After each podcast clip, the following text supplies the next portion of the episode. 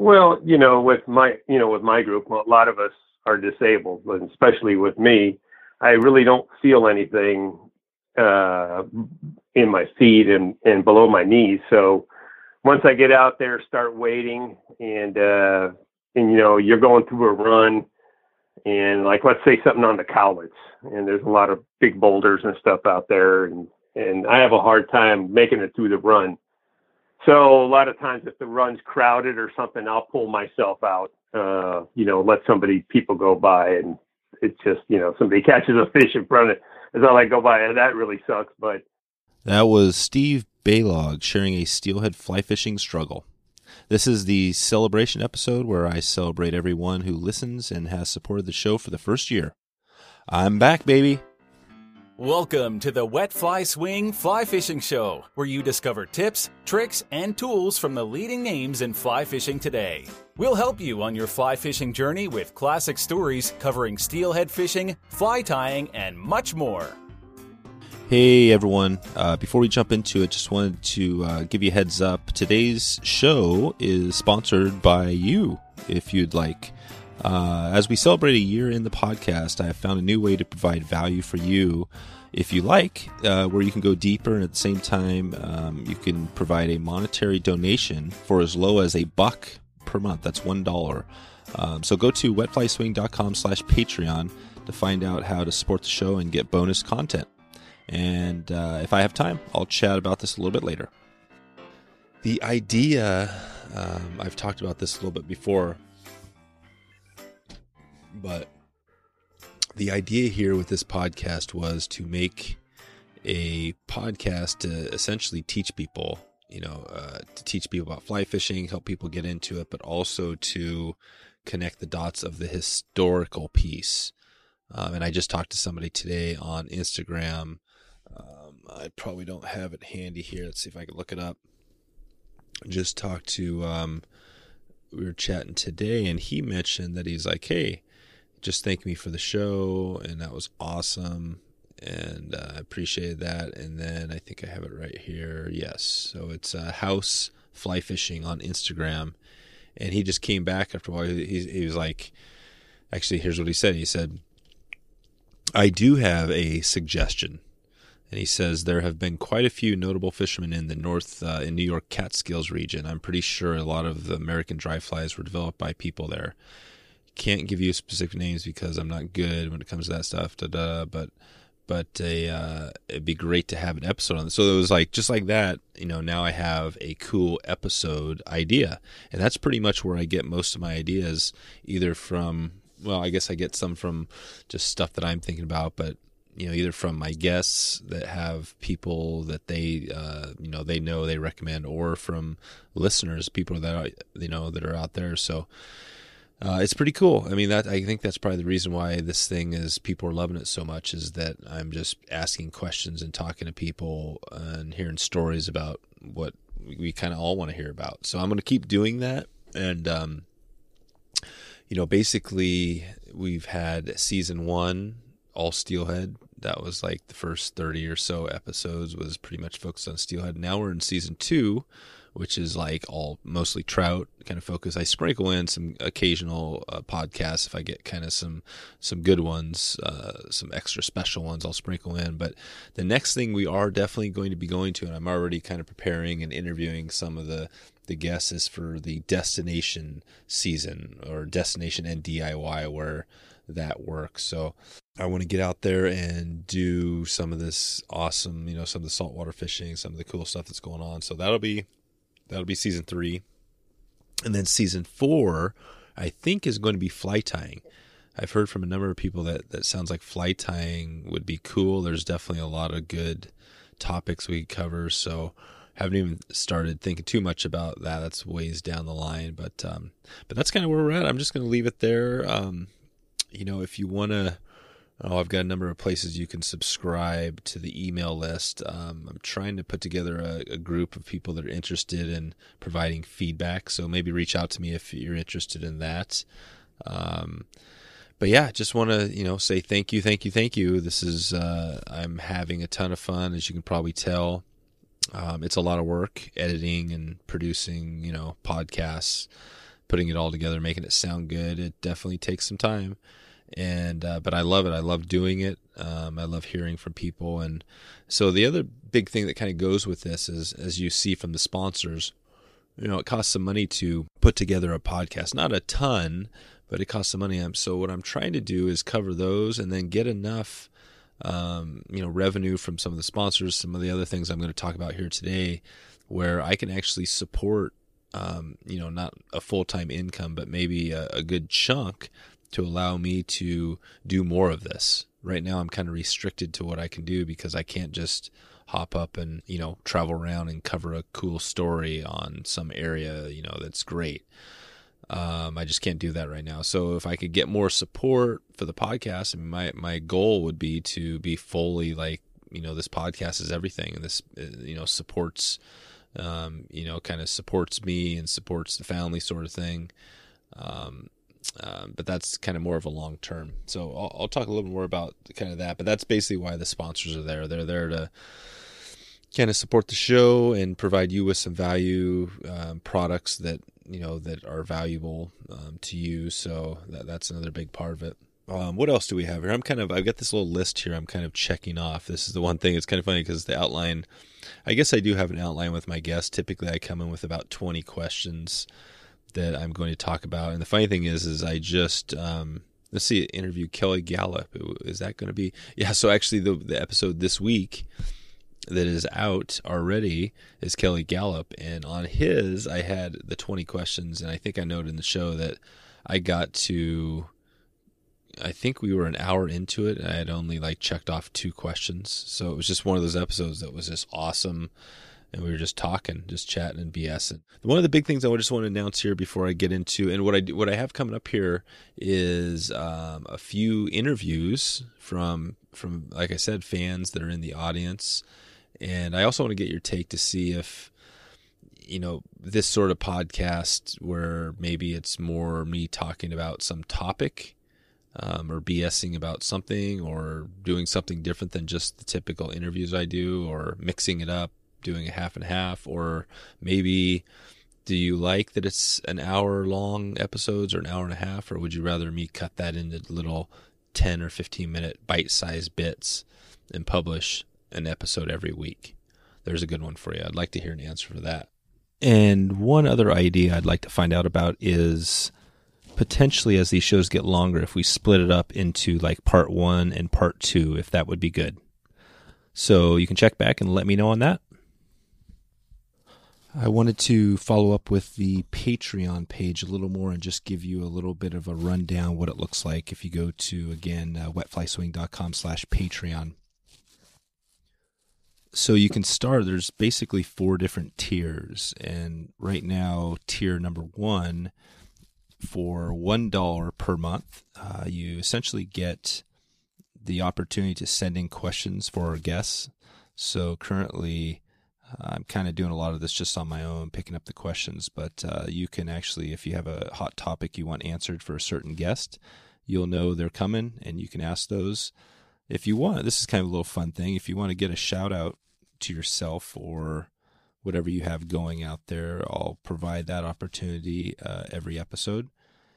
And then finally, I'll have a Patreon only uh, Discord uh, chat room. So we'll be able to chat, you know, within the group. So it's kind of that private group again to keep that uh, conversation going. So those are a couple of the bonuses. I guess I shouldn't go too deep into all these, uh, but uh, the tier five is basically uh, for five dollars per episode. You get everything above, plus you get uh, access to bonus episodes each month. So that's pretty cool. There's going to be some stuff that I'm going to do on the side. It might be outtakes. It just might be a bonus guest. Um, all sorts of things. Um, the next level, uh, tier three, you get. Um, listen to the episodes early, basically, and I can go into more of that. And the final one is just more of a, a live chat where I actually sit down and uh, we talk about again some of the more specific questions you have, and we try to get those answered for you directly. So we're going to get into the first uh, interview here. And I think I'm going to start off with Dave, Dave Harrison. Uh, this is there's I've got all sorts of cool stories. I don't know. I guess I could probably just look. Maybe I should do that really quick. Look on Instagram because that's kind of where I'm most active um, and just see some people that have commented on some of the posts. Let's just see what we got here. Uh, I'll just go to my posts. And it's not booting up very fast, so that's not good on the, the air. But as soon as it does, I will look at some of those. But you know, it's just cool because I'm getting feedback, positive, and I, and I do get some negative feedback. I have had some on some stuff that have has come up, and so that's not always good. Uh, take a drink break. But you know, the one thing I'm realizing right now is I'm doing this, I think I'm 20. What am I in? 20 minutes into this? No, feels like it. Only like 12 but I'm doing a lot of talking, and it is fun to talk. It is fun to talk, but that's what I'm realizing right now is that my guests are doing most of the talking, and uh, and I don't really talk as much. So yeah, that's one different thing. But um, so I think I'm just going to jump right into Dave and let him uh, you, let you hear the conversation. We talk about some pretty good stuff. Dave's got some. he's kind of a good storyteller, but Dave is a guy who reached out to me and wanted to he asked me of how he could help the show. So it was a pretty pretty amazing thing. So let's just jump into dave and, and meet uh, meet this awesome guy and uh, we'll uh, move on. How's it going dave? Going great dave. Good uh, good to have you. I've been reaching out to a few different people. Basically the people that i've made a good connection with probably more than others and some have been you know i think uh, glenn was a is this guy who's like he's a guide and he wants to become a guide and it's like his whole thing and and uh, I always think about him whenever I have a question that comes up about guiding. And then I have a few other people. Well, you're you're somebody who connected to me because you were interested in helping out, helping the podcast. You, you watched the show, and and so I think you're pretty. It's pretty awesome to have you on here to chat um, about this. But um, before, yeah, we... I, I love what I'm learning from the show. It's great. I appreciate it. You you put education first, and that's that's that's yep. right. Yep, that's that's pretty much what I'm kind of my my main goal. Um, before we dig in, I have a few questions just about the show itself. Um, maybe you can just talk about how you got into fly fishing. Um, well, it's funny. I, I think I caught my first steelhead when I was 12. Um, I remember because my dad thought I was snagged up. Um, it was on the it was on a river in Northwest Washington, and then when we saw the fish, he gets excited. He jumps in the water and grabs that steelhead. This is in December, Ooh. you know, like like a bear scoops oh. it up and brings it to shore. yeah, it was pretty neat. And that's the last time I went fishing for about another 25 years. Hmm. Um, I spent some time in California. Um, I had a mortgage, $3,600 a month, and that was wow. back in the early 2000s. And I was getting an ulcer. I, I couldn't breathe. I was really stressed out.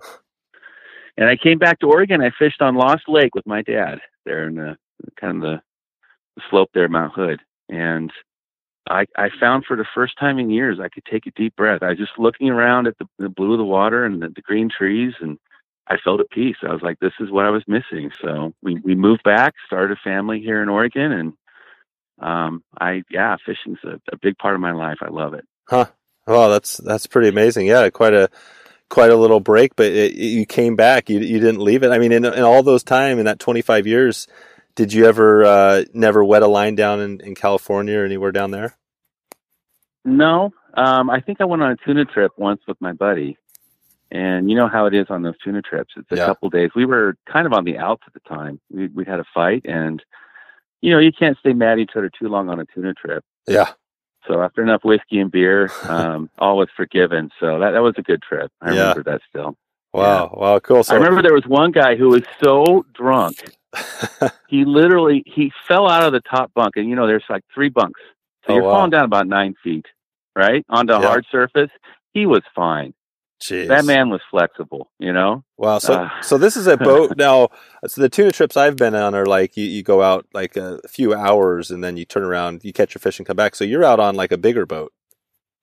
Yeah, it, it probably fits about, um, about 20 people or so. And oh, we were going out about 30 miles out of San Diego. Oh, okay. Gotcha. So gotcha. It's not, you know, it's not, that that type of fishing really isn't for me. There's people that love it, the blue water fishing. Yeah. Um, but for me, you're just winching up fish, and it's kind of a, an agony the whole time. Cool. but, cool. Yeah. No, it's cool. I, I, you know, I a big part of this show is about the stories, and I think about like down the line where where this show might go, and uh, who knows? I mean, it's all about fly fishing now, but maybe down the line we'll get into more blue water, uh, you know, and, and other stuff. I, I don't know. I'm kind of keeping it open. I think there's enough fly fishing topics to cover that'll probably keep me going for for 20 years. I would imagine. Um, yeah, that's um, that. I've always found it. Always the stories about fishing that are the most fun to tell is just about the people and the encounters you have. Um, I was in Garibaldi last week, and I was there at the grocery store stocking up, um, and I overheard a guy saying to another guy, "It's like, look, you know, I I I haven't changed at all since I became a manager. I mean, if I seem grumpy some mornings, it's just because I'm drunk." and he was dead serious. Really? That was a great story. Yeah, no, that actually happened. It was oh, I laughed so hard. Wow. Yeah, stories like that. That's I that's love the it. Co- that's the coastie, man. That's the coasties people right there. Yeah. Yeah, Cool. that's, that's hardcore. Nice. Well, let's dig into a little bit on the podcast. What do you think? Um, you know, you mentioned you watch the show, you and you like it. What do you think is the biggest thing, or a few things that you like, or maybe a few episodes that stick out that you like about the show?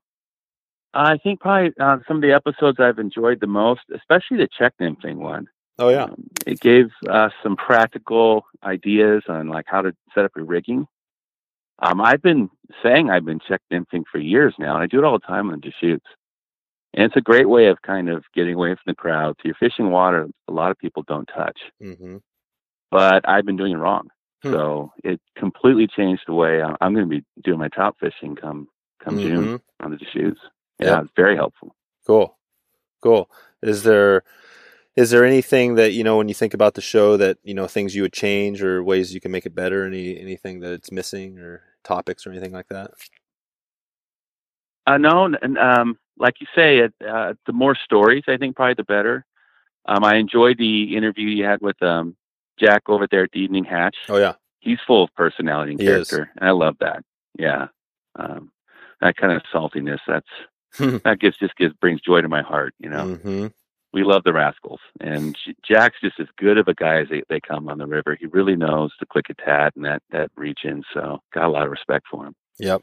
Yep. No, it's cool. It's funny because I think one of the hardest things for me doing the interviews is, well, probably for anybody interviewing, is when you get a guest that maybe isn't the most, maybe they're not on their A game, uh, you know, and you just gotta, you gotta find a way to bring it out, uh, you know, bring it out of them. And and I guess there's some guests that maybe aren't the best Yeah. guests to have on. Um, so that that's a, I I think I've struggled with that a few times, but, um, but I, I don't know. I mean, Well, yeah, Yeah.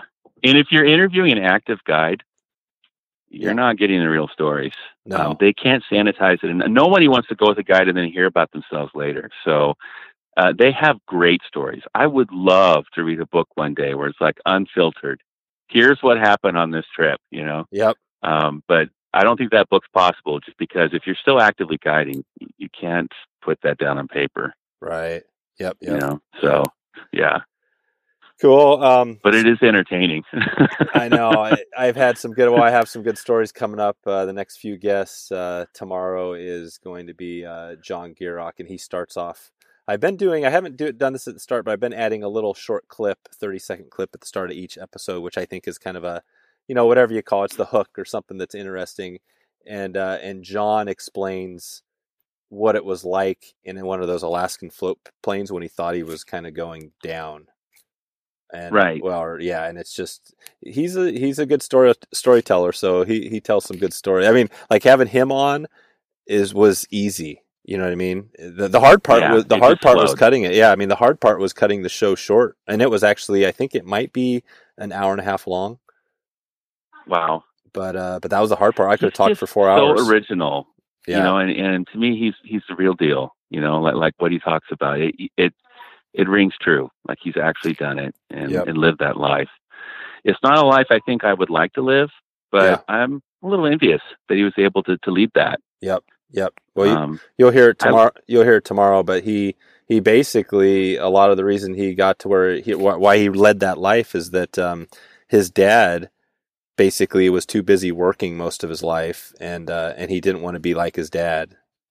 You know, he didn't have his dad didn't have enough Yeah. time to fish, and he wanted to make sure that in his life he would have plenty of time. And so, um, so yeah. Anyways, you, that's kind of how I feel too. Like like I think everyone lo- looks at their father and and they think, well, what what do I what does dad do that I really love? And What does Yeah. he do that I really don't want to repeat? You know, Yeah. and my dad is it's a very good fisherman. Huh. You know, um, in particular on his home water, um, there in Northwest Washington. You know, Mhm. but but I don't I don't know if he's put in as much time on the water as he pr- he probably would have liked in the last few years. Yeah. Um, so that's something. Yeah, Exactly. the, the the another part I really like about the podcast, you have that downloadable material on kind of lessons you've learned and things.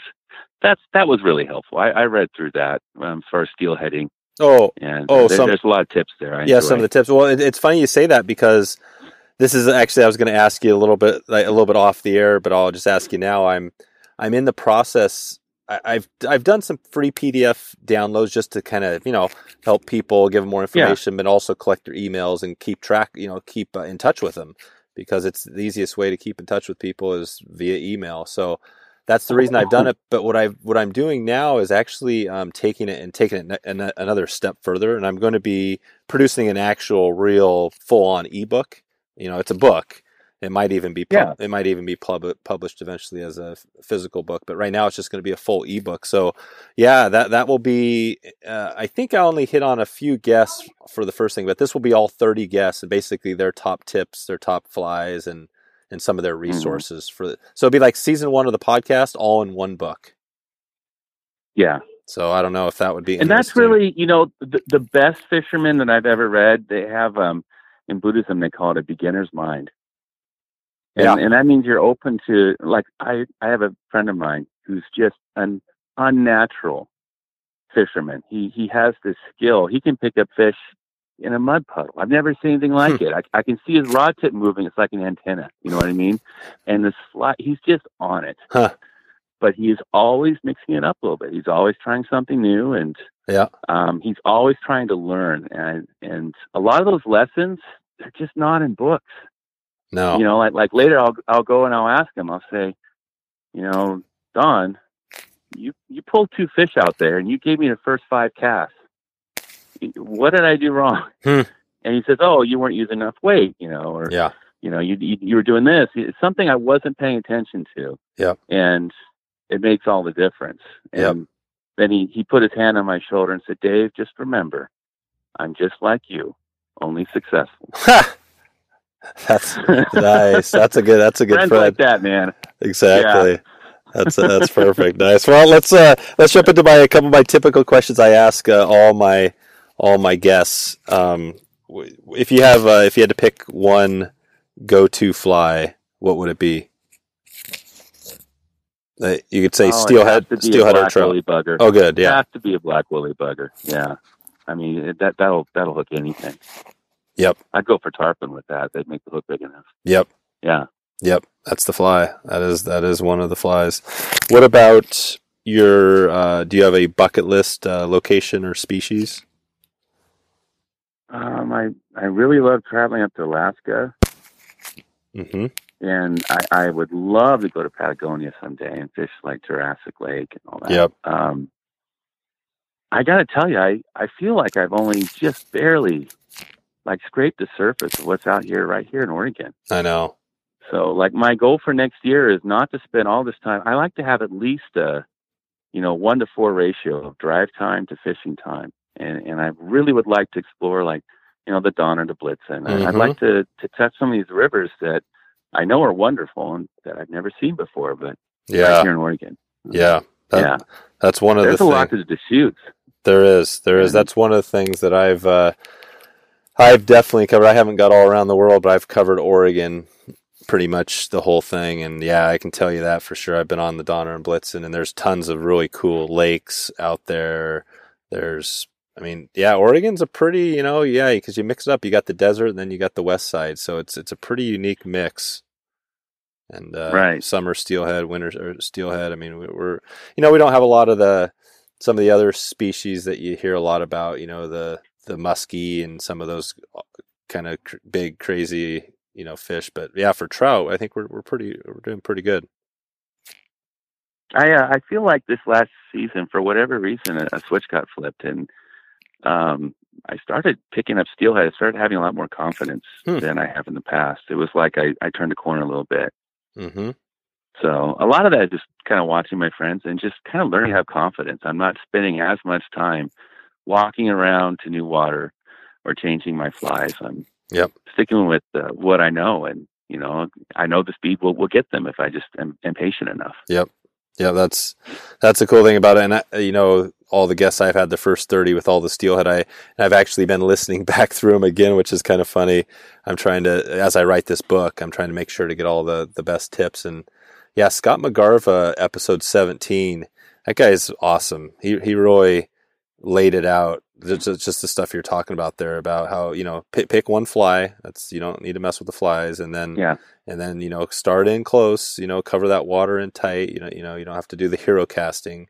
He just he just broke everything down really nicely, and yeah, that that one is that's probably one of my one of my favorite episodes. Is, was you know he and he talked about the Dean, which is one of those destination rivers. Oh, which- which beautiful. I would love Yeah. to love to get up to. That, that's and it's funny. I mean, I do feel like there's something to, um, you know, at some point your fly color does change around October, November on the Deschutes, for example. You're going to Yeah. want to go more darker colors, right? But I was on a trip with with Rob Crandall there at Water Time Outfitters um, in September, around the Mack's Canyon area in the shoot the shoots, and we had two flies the whole time, and that was it. There was one that was kind of more like a, a, a green butt skunk, but it was uh, darker without those colors, um, kind of a light wet fly. And then there was more of a light intruder. Yep. And with a lot of black and kind of a, a little bit of blue in the base. And, and that was it. He says, if they're there, we're going to get them. Yep. And I noticed when I look up and down the river, when, when it's crowded, I'm thinking about um, three out of every four people have their heads down, looking through their fly box for Yeah. that magical fly. Wow. You know, and, and that's wasted time. Yeah, it is. So just have confidence in what you fish. It is. Yeah. It is for sure. Cool. Well, that is about all I have. I just wanted to wanted to touch base with you and you know, thank you for supporting the show and and reaching out and letting me know you're you, you know you're there to help. So I, I think we're gonna probably be you know maybe next year finding some some stuff to to work together on at least on the show. I know I've got a lot of ideas and there's no way I could possibly do everything on my own. So yeah, let, let's we're gonna definitely keep in touch. So uh, we'll, we'll just take it from there, I guess.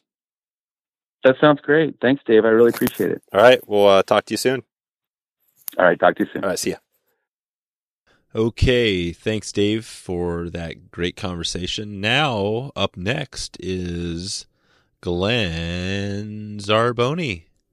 Glenn is a cool guy that I've been chatting to again, chatting with again. I- I'm not sure where. I think we connected on Facebook, I believe. Um, and uh, Glenn just has, um, you just hear that passion. He's just ready. He's ready to go all in. Um, so we talk a little bit about guiding, but he's he's the guy that uh, one of the guys I think of when I when I'm trying to think of guiding questions uh, for some of these guides. So so take it away, Glenn. Let's uh, let's hear what we have to say. How's it going, Glenn? Not too bad. Thanks for having me, Dave. Yeah, yeah, good to good to have you on here. We've been chatting for a little while on Facebook and on social a little bit about uh, what you have going, and you're you're a guide, and um, I've been trying to as I've been interviewing some of my guests, thinking about some of the question you you've had, um, and trying to propose those to some of my guests. So it's kind of cool to have you on here now to to ask you some questions directly. So this this is going to be fun. Cool. Um, so maybe you can just uh, talk a little bit briefly about how you got into fly fishing and then how you and how guiding came to be.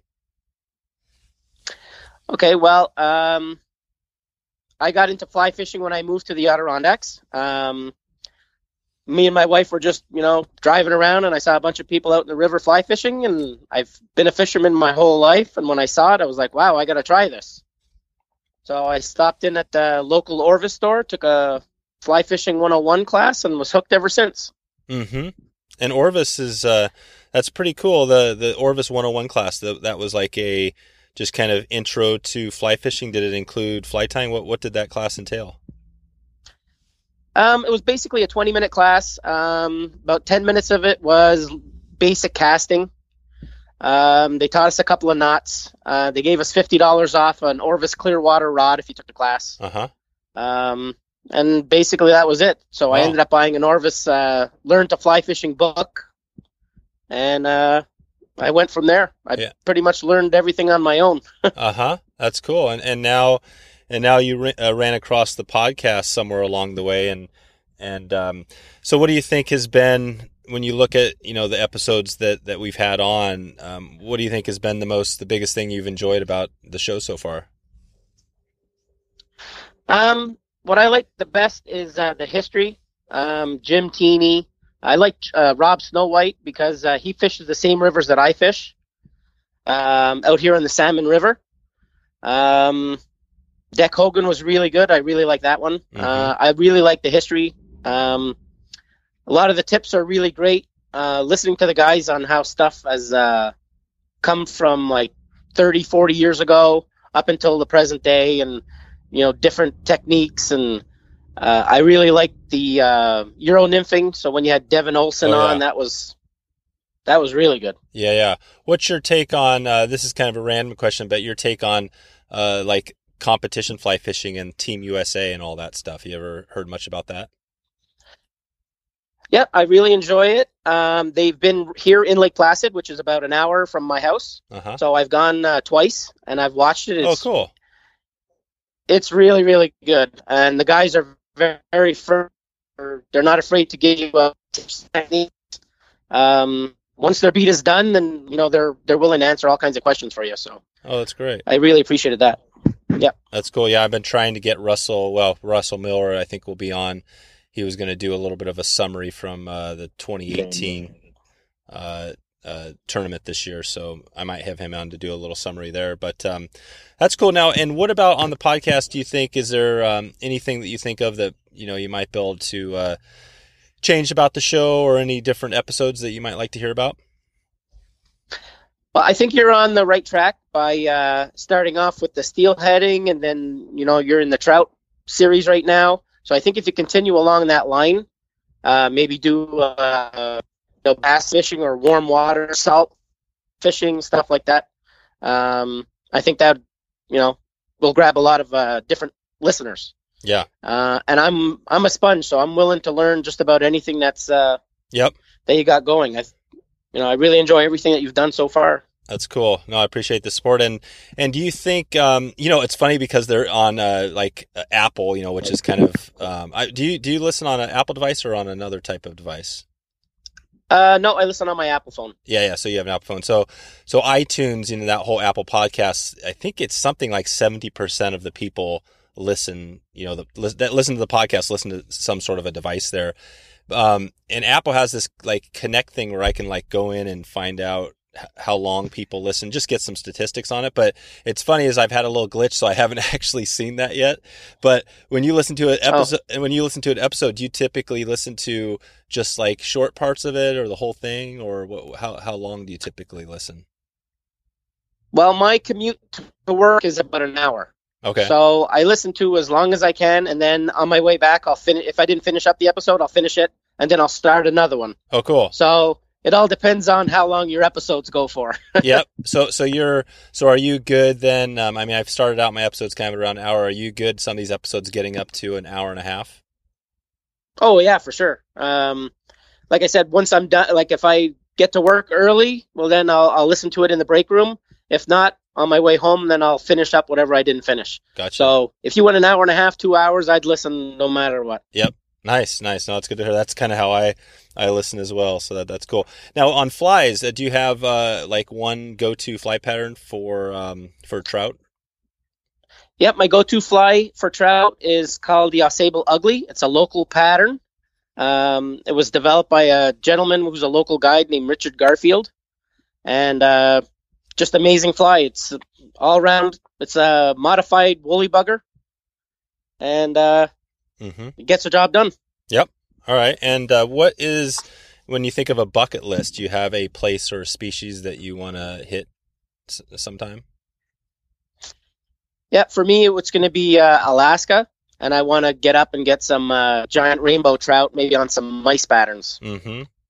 Yeah, that would be cool. I was uh, I was trying to think again. I've got a um, uh, Alaska guest coming on, and I'll definitely mouse mousing was one topic. I'm not sure if she covers it, but it's something I might uh, I will definitely cover if she uh, does some fishing up there. But yeah, I think Alaska. I could probably do a I could probably do a whole season on Alaska if you think about it. Oh, I'm sure you could. Yep, for sure. Uh, cool. So okay, and what do you think now? Uh, on top of the the season, like a destination type season, would a um, fly tying season? I, I was just thinking that the guys you uh, who are they fly fish food guys? They came out with a podcast, and uh, and I actually had one of their. Um, I had I had them on on an episode, but uh, I've noticed that their podcast they haven't been updating lately, and it's all fly tying. I wonder if I had a fly tying season, would that be interesting to you? Hearing from people about and talking about fly tying specifically. Oh, for sure. Um, I'm an avid fly tire myself, uh, so getting tips and tricks, you know, from big name tires, that would be awesome. That would. Okay. Um, especially if you went into the history of fly design and stuff like that. That's yeah, that catches my interest anyway. that is a great. Um, yeah, I'm not sure if you listened to. Um, oh, the Tom. Uh, I think it was episode 19. Um, gosh, let me see if I can grab it real quick here.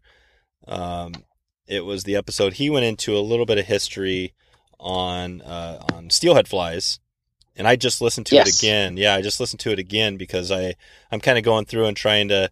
Uh, doing a little uh, oh i'm kind of updating one of my ebooks kind of a pdf ebook so i'm trying to get some of the tips that i missed but um, i'm just looking at it now it's uh, episode no it wasn't 19 it was um yeah it was 18 sorry tom Pero Oh, yep. yeah tom Yep. Pero and uh, and yeah he went into some of the history on like you know the whole atlantic salmon flies and how steelhead flies came from the trout flies basically of the time um, but no, I love that stuff too. I'm, I'm hoping to do a little more of that as I can, finding guests that can talk about that. So that's good to hear. I'm on the right track there.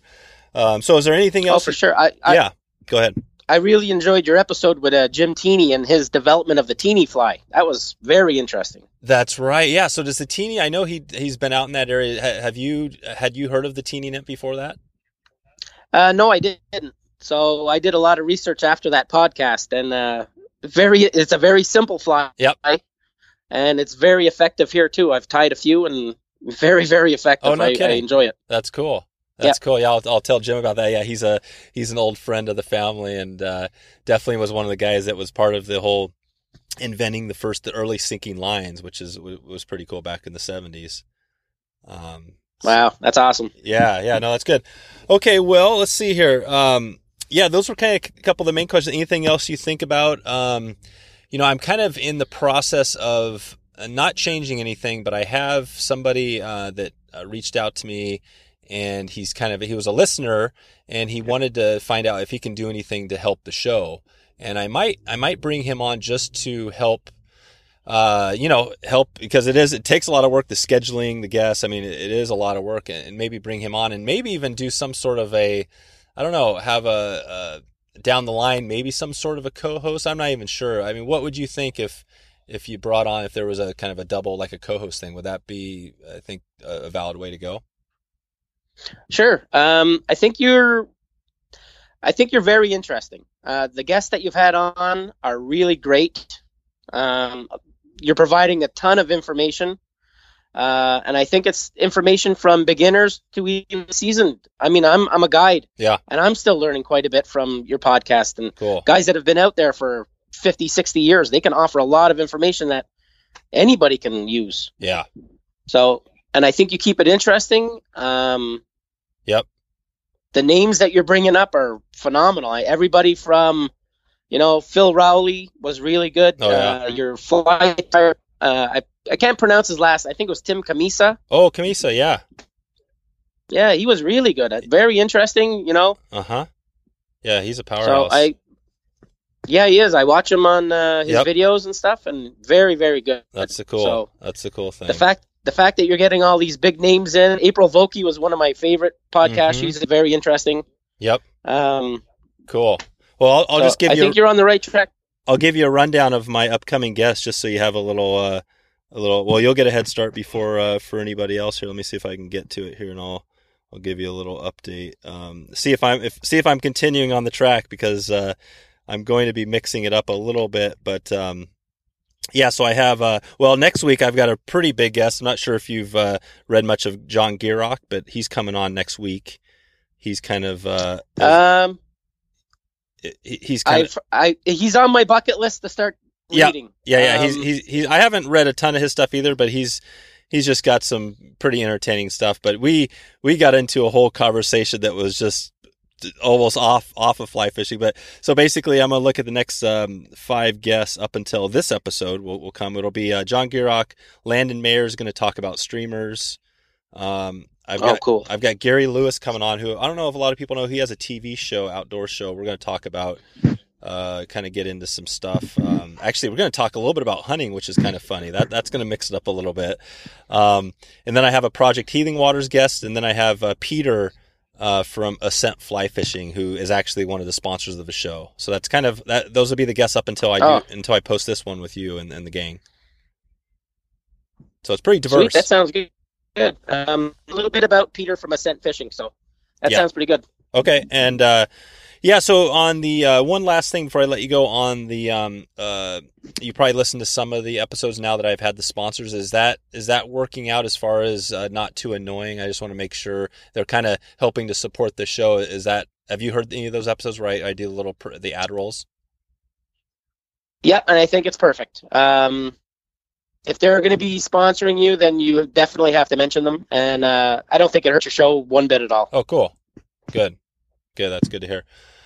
Okay, well, I mean, uh, Glenn, I, I, you know, I appreciate you. I definitely, like I said, I um, when I ask questions now, um, because I've talked to a few guys, but we've talked a lot. Your name comes up in my mind when I'm trying to get answers for for when it comes up to guiding. So I, I don't talk, you know, obviously the episodes aren't all guiding, but occasionally I like to ask that question, like how do people do it? So you might hear that, you might hear it in my voice as new episodes come up that, you know, you're kind of in, in the back of my mind thinking about the question. So, uh, I'll, I'll, try to do my best to keep kind of serving you and doing my best to give you some stuff to help you. Maybe I think uh, your ultimate goal is to kind of, kind of quit the day job and go all in on, on guiding, right? That's correct. All right. Hopefully within the next two or three years. Awesome, awesome. Well, I'm gonna keep the uh, I'm gonna keep an eye on you, and uh, and when that happens, I, I definitely give me an email or give me a call because I wanna I wanna follow up with you on that. Oh, sweet. I appreciate that very much. All right, Glenn. Well, uh, that's all I got for you. Definitely, uh, just again, thanks for uh, helping supporting the show, and we'll uh, keep in touch. Awesome. I appreciate it. Thanks for having me on, and uh, continued success. All right. See ya. Bye bye. All right. Thanks, Glenn. That was pretty awesome. Um, I mean, just the, the, the passion and the support. That's pretty, pretty cool to hear. I, uh, you know, I don't want to make this sound like kind of a love fest. Uh, I mean, it's a celebration episode, but really appreciate uh, all the kind words there. And uh, yeah, I mean, I think obviously um, a lot of the stuff, as I noted, um, that when I think about in the show for guides, I kind of Glenn is one of the guys I think about um, kind of planning for, so it makes sense. And again, at uh, Hook'em Solid Guide Service, if you want to find Glenn. Uh, up next is Josh uh, Clausen.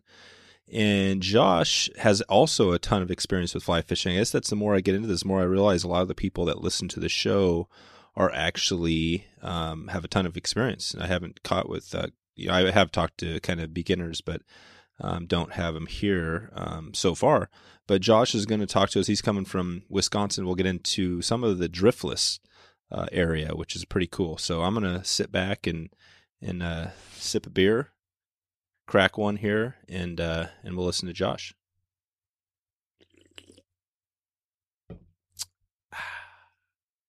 How's it going, Josh?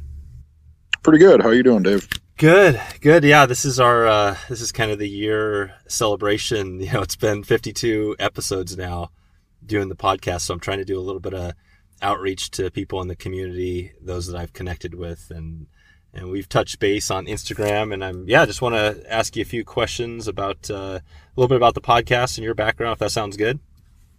Yeah, for sure. All right, uh, maybe you could just start. You know, starting off, would you rather uh, talk a little bit about maybe a story that uh, influenced you in fly fishing, or maybe just talk about your background in fly fishing, or how you got into yeah, it? Yeah. Um, I actually grew up in North Dakota, of all places, and there's not a lot of fly fishing opportunity there, at least in your classic sense. So I must have been six or seven, and like a lot of people in my era, um, River Runs Through It came out, and it just sparked an interest in fly fishing. My dad was a you know a traditional fisherman, a gear fisherman, um, back there, and I I wanted to learn how to fly fish. I had no one around to teach me or anything, so back then I used to work for my grandpa for two dollars an hour on the weekends, and I saved up uh, saved up my money and purchased like a Walmart Martin Mhm. combo, um, fly rod combo, and we had a river in our backyard that had like bullheads and catfish, just kind of um, rough fish in it, and I'd go down there and try and fly cast and trying to teach myself how to do things with a fly rod, and that was where I started you know, fishing for uh, moon eyes and gold eyes were about the only thing that would take a fly out of there. And about that same time, I started tying flies as well. Um, but being where I was located in North Dakota, I wasn't able to realistically chase any cold water species. So I became um, more of a warm water fly fisherman and then taking periodic trips around the country as I got older to chase trout. Um, mainly trout, and then um, about four or five years ago, me and my uh, my anniversary is in October, um, and that's when the steelhead run on the Brule in Wisconsin. It's a Lake Superior tributary. So me and my wife went up there for our anniversary, which was actually pretty cool about four or five years ago, and kind of fell in love with Wisconsin and um, relocated my family down here.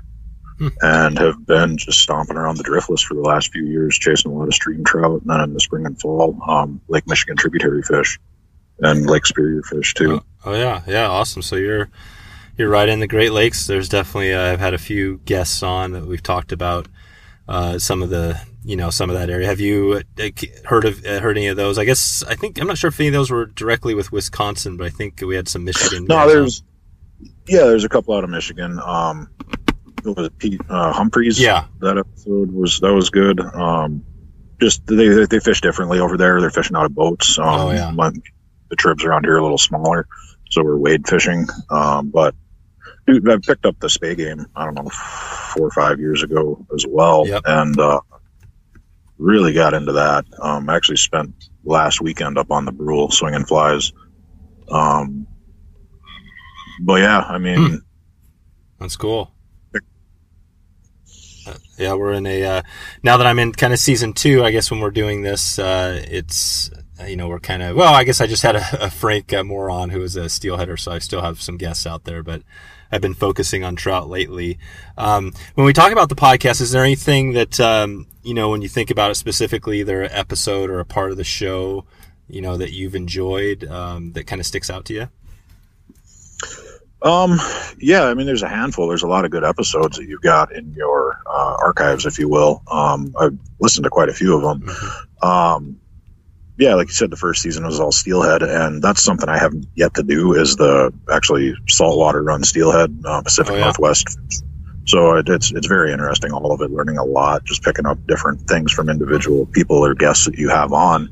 Um, I guess the generally towards the end of each episode, you throw just some rapid fire questions out, favorite fly, home, river, Mhm. things of that nature. You, you get a little more intimate knowledge of the guest and kind of really what their, you know, their take on it is. It's a little more personal at that point. Mhm. And just picking up different fly patterns, things of that nature, things to sit down and try and tie, you know, dreaming about some Pacific Northwest trip in the future.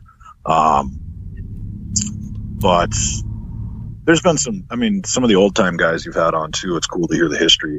Yeah. I mean, even that one, I believe it was your father, um, Yeah. was on. And if I remember right, he came up with the Mack's Canyon That's pattern. right. Is that correct? Yeah, that's right. Yeah, it's it's funny because I was um, doing some just online research, getting gearing up for fall and stuff, and I'd actually tied up five or six of them, and that Oh, was cool. really neat. Just to like, that's your dad. He invented that fly that I had tied recently. Um, Nice. That was kind of a cool deal. Um, another one that I thought was really cool was um, the one with April uh, Yeah. Vokey. And I'm, I listened to her podcast as well, Anchored, and Mhm. it's it's cool to hear the host of another podcast on a podcast. Oh, really? Yeah. Um, and just, I mean, she's so cool too. I mean, just everything that she does. I mean, she's a very unique person. Um, but that was a good one. I mean, anything that gets really techie, kind of high level stuff, um, casting dynamics with, uh, line speed Jedi Mhm. one, that was really cool to get in the dynamics of the Spey cast. Um, even the, was it Davey Wotton Yeah. Wotton? Yeah, Um, Wotton, yeah. Tradition, traditional wet flies and, you know, running a team of flies across and the different ways that they would fish those overseas, um, and kind of bringing some of that knowledge into the single hand game around here. Um, and then there was one you had on where a guy really dived into, um, lines, different line companies and Oh, manufacturer of lines. yeah, yeah. Barney, Barney Wong. Yeah, yeah, that was pretty neat too. Um, what was the other one? Summer Steelhead. Oh yeah, Um, Tom Larimer.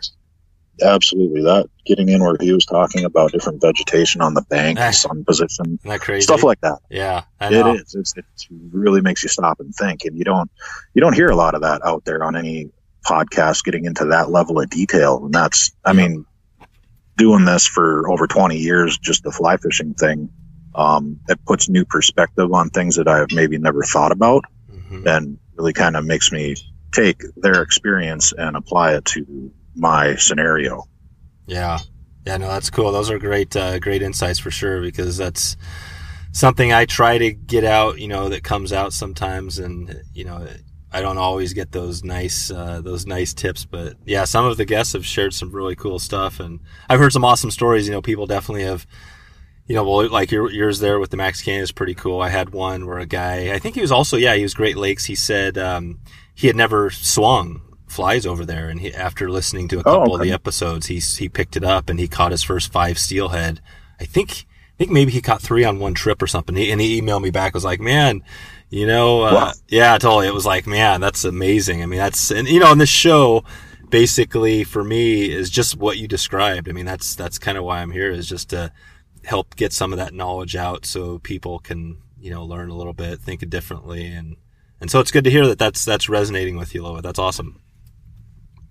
Right Um, on. Yeah, no, it's cool. Yeah, so so I was gonna was thinking just um, a little more about um, I guess well there, there's one side of it as far as some of the um, you know some of the good stuff.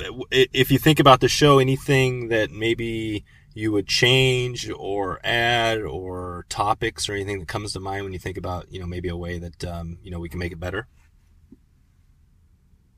Um, I, I mean, I think you do a very good job with it. Uh, the guests, you got a good lineup of guests coming on, very knowledgeable people. There's a lot of information that comes out. Um,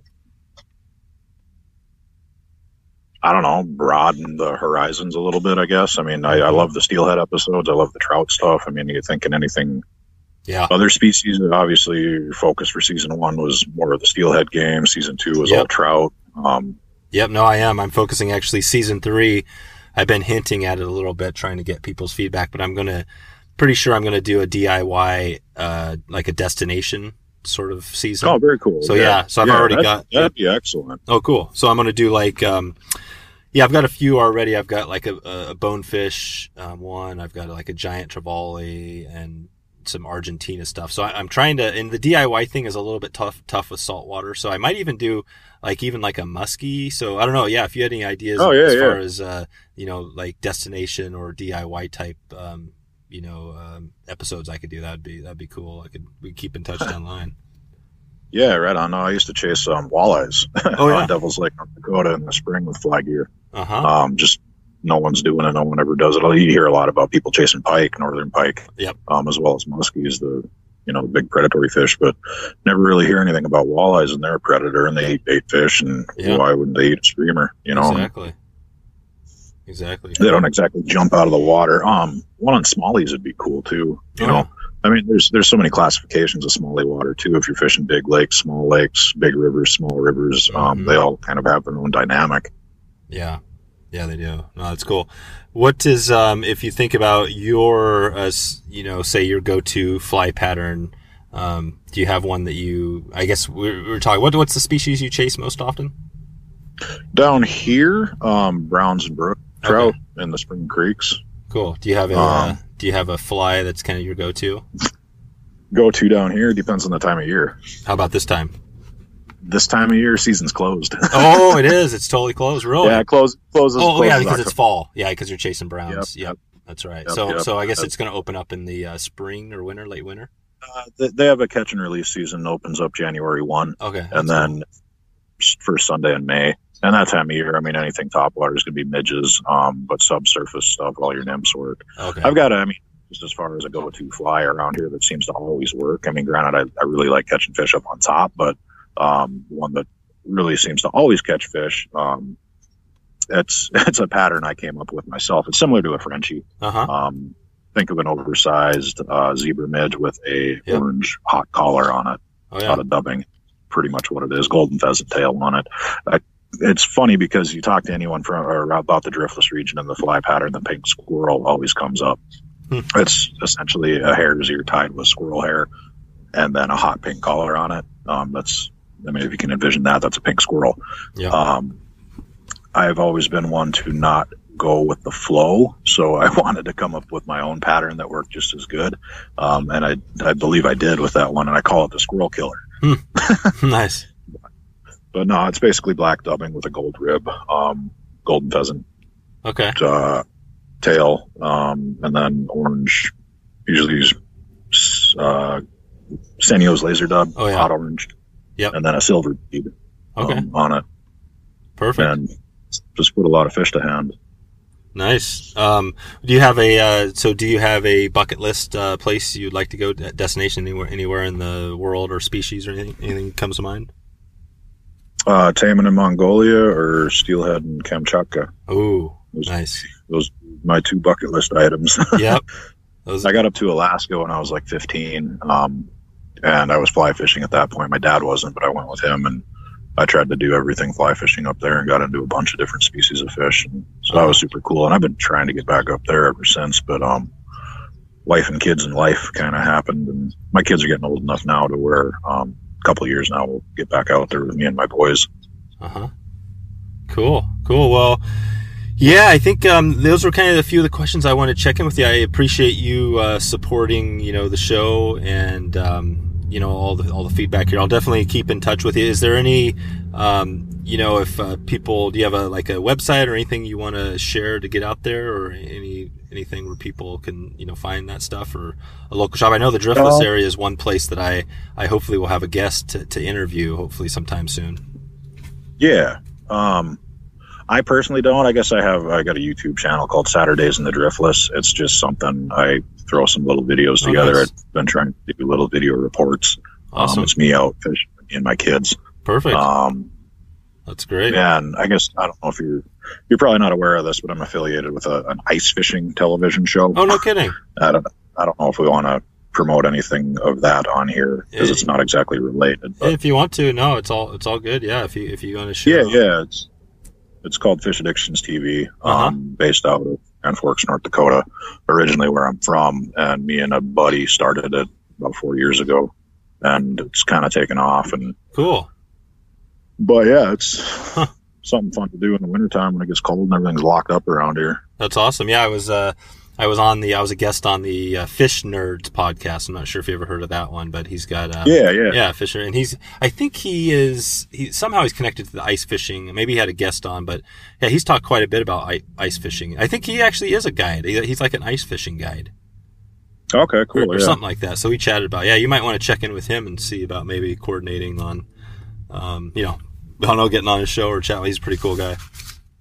Right on. Yeah, that'd be cool. So, all right, Josh. Well, uh, yeah, I'll let you go. Just want to thank you again, and uh, let's let's keep in touch as, as we move on here. Yeah, for sure. Sounds good, man. Thanks for the opportunity. You bet. There you go. That was pretty good, Josh. Thanks for taking the time. As you can tell, it uh, it was pretty cool for me to hear. You know, again, the uh, talking about my dad and how that uh, episode resonated with Josh as well, and so many other people out there. I guess it kind of hits on that family piece, and you know, basically the, same thing we're doing here with the the podcast, just kind of creating a little a little community, a little family. So so it's all good. It's kind of funny too with my dad. I've kind of, you know, out in in our area out here, he's definitely known for, you know, especially the fly guided for a lot of years. But I've kind of gone into this, kind of trying to stay under the radar and kind of doing this thing on my own. And uh, and I've done that, and you know now obviously the word's getting out a little bit that I've got a little other little background there, so that's that's cool. But um, yeah, we're gonna jump into the next one uh, with Steve, and this one is uh, another great conversation I had. Steve is a uh, is a veteran. He's part of uh, Project Healing Waters, and he tells this story about um, the issues he has waiting in, the stream for steelhead because of his injuries. And um, you know, this one really resonates with me, especially as I have a, a Project Healing Waters episode coming up. So I hope you enjoy. And uh, here's Steve. How's it going, Steve? Good, Dave. Good to finally uh, talk to you. Yeah, yeah. This is this is pretty cool. I've I'm starting to get around and check in with a few of the listeners and people that listen to the podcast that have I've connected with down the line. And I, I can't remember when we first connected, but we've been chatting a little bit on email and social and stuff like that. So, so yeah, we're just going to dig into a little bit of your your history. Do you want to tell us maybe first how you um, got into fly fishing and and kind of where you're at these days? Oh gosh. Well, uh, really, uh, I started with uh, hot and heavy with uh, Project Healing Waters up here at JBLM with the group here. Chuck Ty was uh, he's also the regional coordinator and uh, the the leader for the group out of here, and that's that's the one I really started hot and heavy with with those guys. But uh, the main reason I got up here to the Pacific Northwest was was for the fishing. You know, I was in the military and uh, I picked a unit that was up here. Unfortunately, the unit I went to was the unit that lived in the field, so I never got to fish. Huh. But uh, yeah, but after retirement and uh, trying to heal up and and get whole again, I linked up with the Project Healing Water guys, and uh, Uh huh. and those guys have uh, have really got me had got me going. So Oh, yeah, cool. that's that's that's how we got it. Cool. And you're up in the Washington Yeah. State. Yeah, yeah, right, right outside uh, Joint Base Lewis McChord. Oh, right, right. So, what is the closest? Uh, and you do a little bit of steelhead fishing. Is that usually what you're doing? Yeah, we, you know, we try and get down. There's a in the group that I'm in. There's a lot of good steelhead fisher uh, fishermen. So you know, I go out with those guys, and uh, you know, these guys are just phenomenal. They they teach me all kinds of stuff, and these guys they do center pinning and all that other stuff. Yeah. I haven't gotten into all that yet, but uh, Yep. I'm still trying to still trying to get the steelhead side down. But yeah, those guys are the ones that go out and show me how to do it, and uh, Cool. yeah, so Cool. that's yeah. What um, I was going to talk a little bit about the podcast, but before we jump into that, um, what what do you think has been your biggest uh, kind of your biggest struggle with uh, steelheading? What do you think is the one thing that you could uh, maybe improve on, or, or biggest challenge for you? Well, you know, with my you know with my group, a lot of us are disabled, but especially with me, I really don't feel anything uh, in my feet and and below my knees. So once I get out there, start wading, and uh, and you know you're going through a run, and like let's say something on the Cowlitz, and there's a lot of big boulders and stuff out there, and and I have a hard time making it through the run. So a lot of times, if the run's crowded or something, I'll pull myself out. Uh, you know, let somebody people go by, and Gotcha. it's just you know somebody catches a fish in front of it. As I like go by, and that really sucks, but yeah, it's just the right thing to do. But uh, Yeah. yeah, so so I you know and uh, and uh, yeah, so I struggle with that, but uh, Yep. and just just trying to make it through a run. A lot of times I end up sitting sitting stagnant too long in a in a run, yeah, just because it's hard to make it through. But you know, Gotcha. you take your spills and you get some water down your waders, and then you just drive on and you keep going. But it's a lot of fun. So Gotcha. that, that's the hardest part. Yep. And were you uh, now? And I'm not even sure your age. Was was this? Were you in Iraq or what? What uh, war or what were you in? So I uh, I retired around uh, the end of 2000, right right as the uh, th- this Iraq War started. Oh, okay. So Gotcha. Yeah, Okay. All right. Uh, yeah. So I, I mean, I guess the main thing I want to check in with you here is we're trying to just do, you know, celebrating a little bit of the everybody out there who kind of is hopefully learning from the podcast and maybe taking, you know, I've got a lot of people that I've interviewed that are pretty, uh, pretty knowledgeable and stuff like that. So I just want to ask you first uh, with the podcast, what do you think is the the thing that you you know you like most about it, or, or I don't know if there's an episode that sticks out or something that you know the reason you've listened to some of the episodes. Well, you know, there's a lot of good podcasts out there, but what I really enjoy about yours, Dave, is it's uh, it's really oriented towards the Pacific Northwest, Mm, and uh, it's oriented towards the fishing that we do up here. Uh, a lot of the guys you you have on your show are from around here. Uh, They talk about the waters that we fish up here. And, uh, you know, I mean, I like listening to all kinds of guys and all kinds of fishing, but I really enjoy listening to the guys who kind of fish the waters that we fish. Yeah. Especially if they're kind of masters at it, you know. so you have a lot of those guys. So Gotcha. I really listen to those guys and and I, I learn a lot from them. That's So cool. that's what I really enjoy. And So it's oriented towards our waters and the type of fishing that we do Gotcha. up No, here. that's good to hear. Yeah, you're actually the first person that's actually that I've heard this. I haven't thought that much about it because I have gotten around and talked to a few people. For in fact, I just interviewed. I'm getting ready to Kelly Galloup, who is a um, who's a big uh, Montana, not too far away, but a big big Montana streamer, Right. streamer guy. But I just learned to, when I talked to him that he was a big steelhead guy for many many years before he got into Right. the whole. You know, so we talked a little bit about that. But no, that's that's good to hear that. Yeah, that just the local that uh, and I actually don't even know. That's the funny thing. I should probably be better at my own numbers, but I don't. I'm not even sure what percentage of people listen are from kind of this area. But I, I just kind of guess that it's yeah, it's more than half probably that are from this the Right. western. Yeah. Okay. And um, so if you look at the other side of it, what do you think? Is there anything you know that potentially we could do you know differently on the show to make it more beneficial for you, or different topics we could talk about, or any anything that we could tweak to make it just better, more better for you, better experience? Oh, we, you know, I, uh, I really like the fly tying portion. Hmm. So when you get the the guys uh, on there talking about fly tying and stuff like that, I really enjoy that and and kind of because I'm not, a, I, you know, I understand. I do a lot of fly tying and I understand the whole part about it, but I'm not an innovator. Mm-hmm. You know, I'm not. I'm, I'm never going to come up with my own patterns and stuff like that. Uh, so I enjoy uh, that side of it, how these guys come up with their their patterns and and whatnot, and and so I enjoy that part when you have the fly tire guys on there, Yep. and uh, and, and so I'm looking forward to when you start getting these fly tire guys on there Nice. and hearing their side of it. Yeah. That's awesome. Yeah, that's good. I guess uh, that's definitely one of the things. I think the more people I talk to now, I think I'm starting to think about season three and four and five coming up, and I think fly tying will be probably season four. So I think I've got a, a DIY season coming up that's going to be uh, touching on some um, some stuff that are you know really around the world. But but yeah, fly time will be shortly shortly thereafter, and I'll sprinkle in some fly tires as well. You know, plus a lot of the people we talk to, we I, I try to always dig into a little bit of uh, their flies at least what they use. But yeah, that's that's good. Right. Yeah. That's good to hear. Okay, now and for you, what do you think? Um, I, I guess for steelhead or whatever you want to pick, what what would be your go-to fly, or maybe a go-to fly for trout or steelhead? What what would you what would you say? Well, over this past uh, year, I I really got into streamers.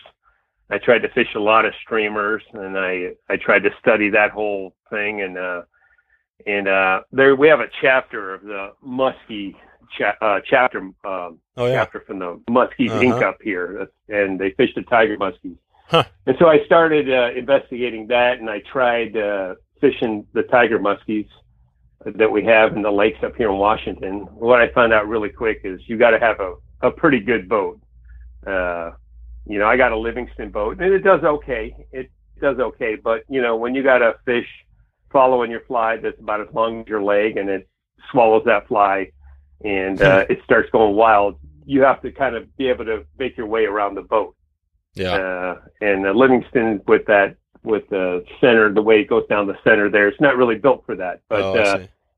So yeah, so Hmm. you kind of have to have some room to move around on the boat and then get that big sucker up in the boat and whatnot and, and deal with it and then let it go because you don't want to hurt the fish and, Right. and whatnot. So Huh. yeah, so that's a I'm kind of looking into getting a, a new boat for that. Gotcha. Uh, but this last year, I really got into the streamer fish and tried to do that whole thing. That's cool. So where are you? and uh, and where are you fishing now? So you're up there. So where where are you fishing for muskie? Uh, Lake Tapps. They have Lake Tapps, Lake Merwin. Uh, they have it, and uh, the other, the God, I forget the name of the other, uh, the big dam out there by the college. Oh, really? Wow. So, God, I didn't even realize that. That that's that's cool. I, I should probably. Yeah. Uh-huh.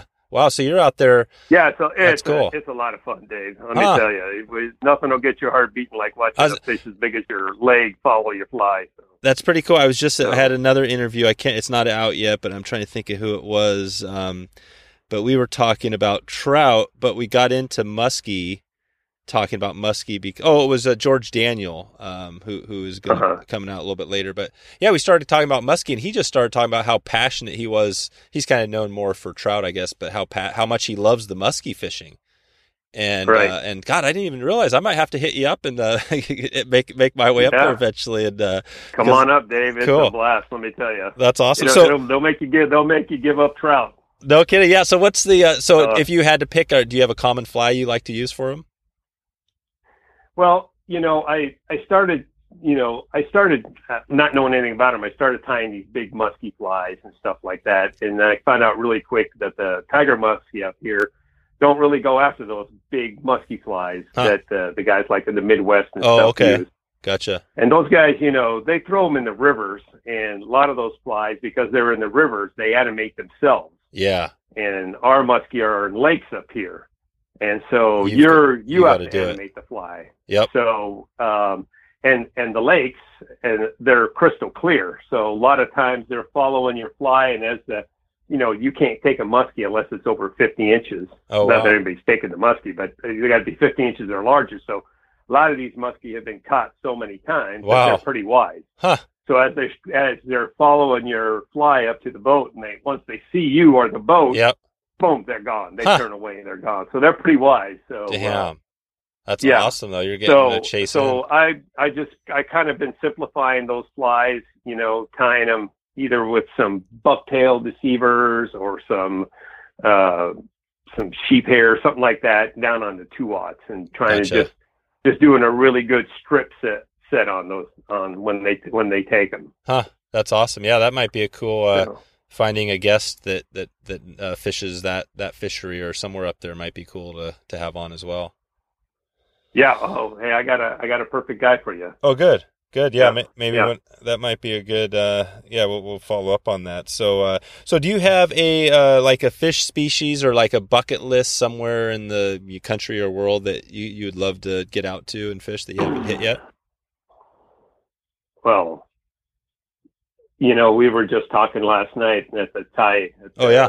Healing Waters tie night. Uh, one of the guys is flying out to the Seychelles Oh yeah, this week and going to it. fish Trevally and Yep. bonefish out there. I mean, that would be a dream trip. I That's would love it. to do something like that. But uh, I was just thinking about this today. You know, I really kind of envy the guys who kind of like Phil Rowley. You know, he he Mhm. just water, and then a lot of guys up here they just fish the sound for sea run cutthroats and you know coho or whatever. You know, I, I kind of envy those guys because they they specialize their gear and their tying just towards that type of fishing. and me, I'm kind of like I, I like everything. Yeah. You know, I'm all over the place. sure. So I got, you know, I got, I got poles for steel water, and I got poles for this, and I got, you know, tying material for this. So uh, this week I'll tie, you know, like I'll maybe visit Phil Rowley's website, and I'll Yeah. type a bunch of still waters, and then go hit some lakes, and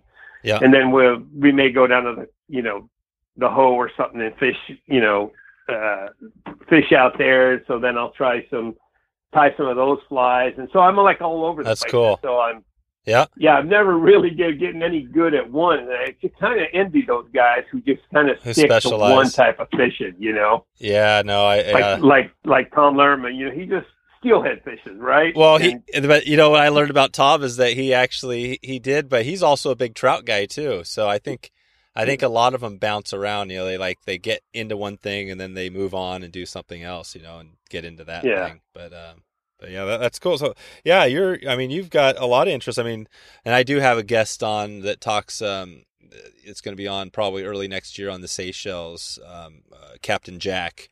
Who's a big uh, he's he's a big guy. He's, he fishes all those areas, and uh, we had a good conversation. But um, well, what what do you think? I mean, the last kind of the last question I was going to ask you is, you know, what what do you think it is about fly fishing for you that is the one thing that you know you really love, or that thing that's just that passion? Is there anything that sticks out that that is you know keeps you going? And oh gosh, I uh, I well, well, in this the over the past year, like I said, I got into streamers, and I think what really drew me to that was the heat, you know, and nothing, you know, I, I guess other than watching a big muskie swallow your fly, to watch, you know, you throw a big white streamer out there and watch a big trout Yeah.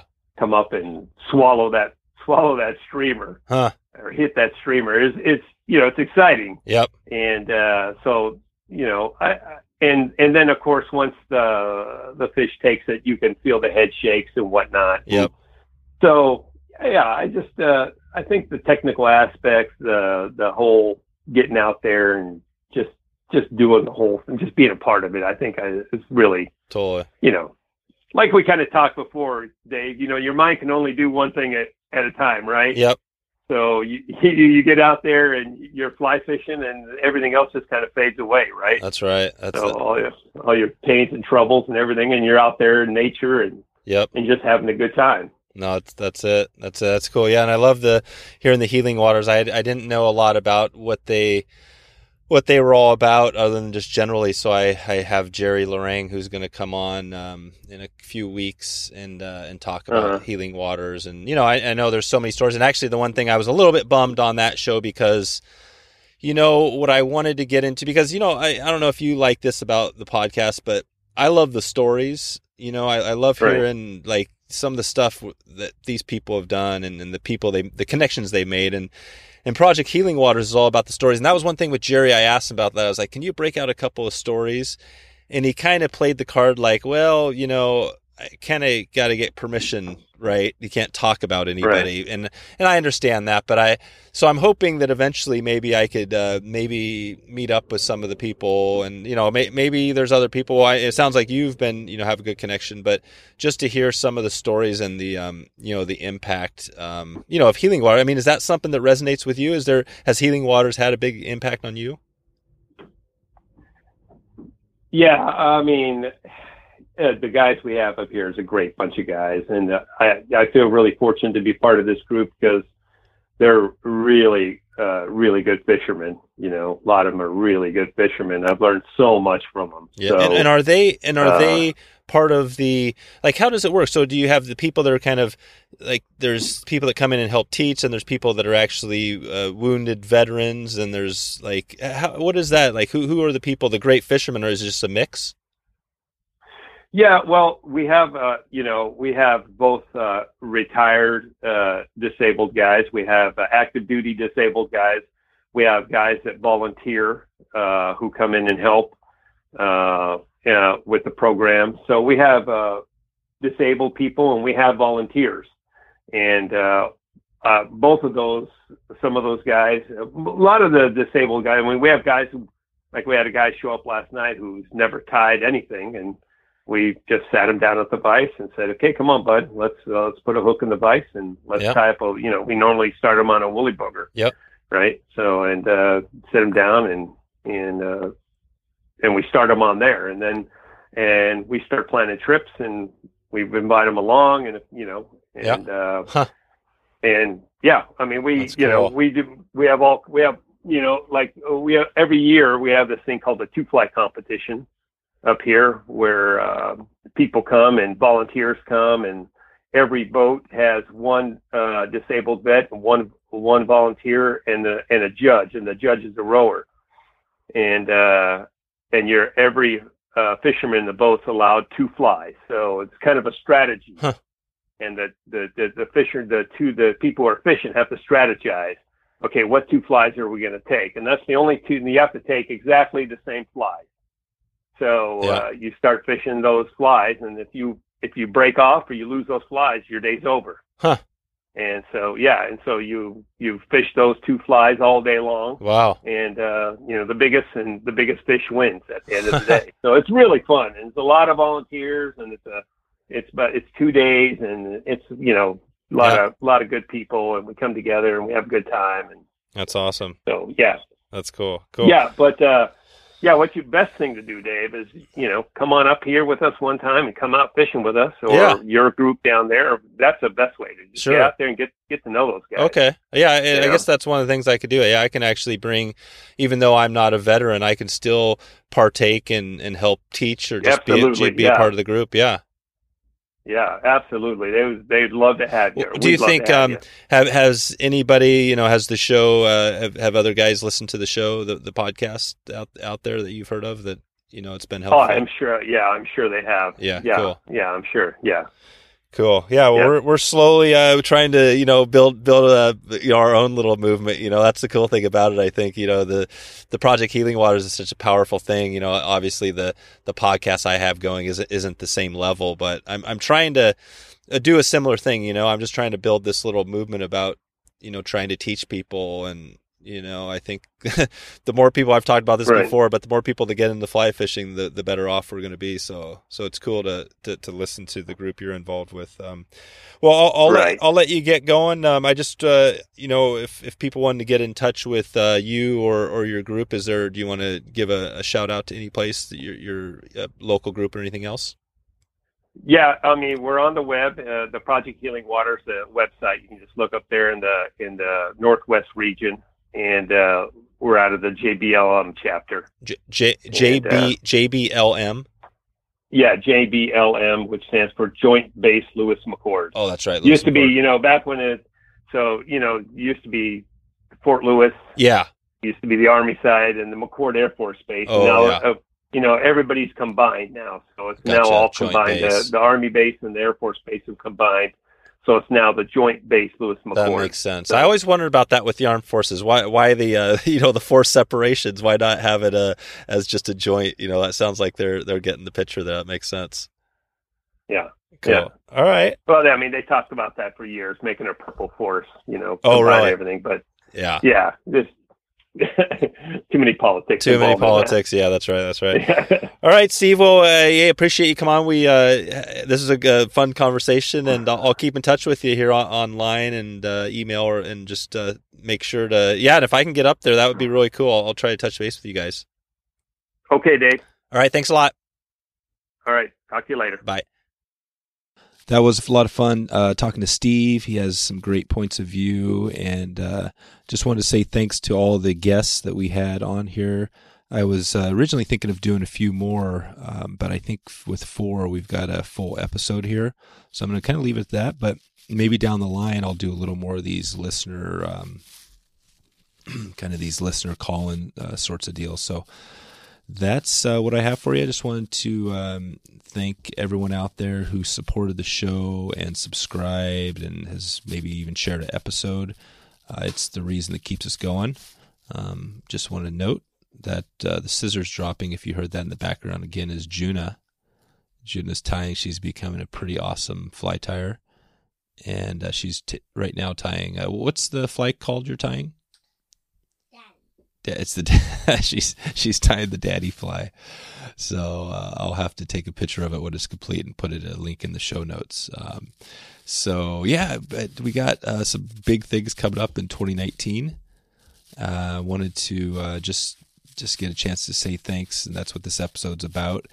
And uh, yeah, this is uh, episode 52, or it's in that range, the bonus episode. But I've got at least 52 more. And just a note on myself, I'm kind of a a little bit of a slow starter. So if you liked what we've done so far, I think you're going to like the next 52 because uh, I'm going to try to mix it up a little bit and have some cool surprises as we go. So uh, thanks again, everyone, and uh, I will leave it at that. Uh, Juna, do you want to sign off? Say anything for everybody listening? What do you have to say? Come on here. You want to say something on the mic before we let it go? All right, come on over here. You can say anything you want to all the listeners out there. Go ahead. You want to say something about your fly? Just talk right here. Don't talk right in. There you go. Let's t- tell them about the fly you just tied. How you, what was it called? It was called the daddy fly. And what material did you use? What color is it?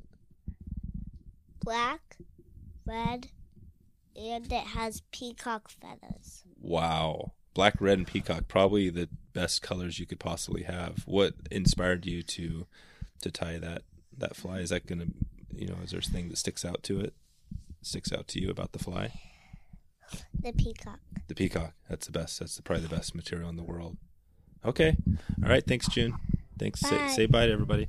All right. So there you go. You hear that's uh, six year old Juna Stewart tying flies on her own now. I'm not even sitting above her uh, coaching her. She's just like on the vice doing it. So for anybody out there who hasn't started, uh, jump on it. And uh, so I'm signing off. I've got to get a, good, a better sign off. So there you go. If you want to find all the show notes with all the links we covered, just go to wetflyswing.com slash 52 bonus. That's the numbers 52 bonus.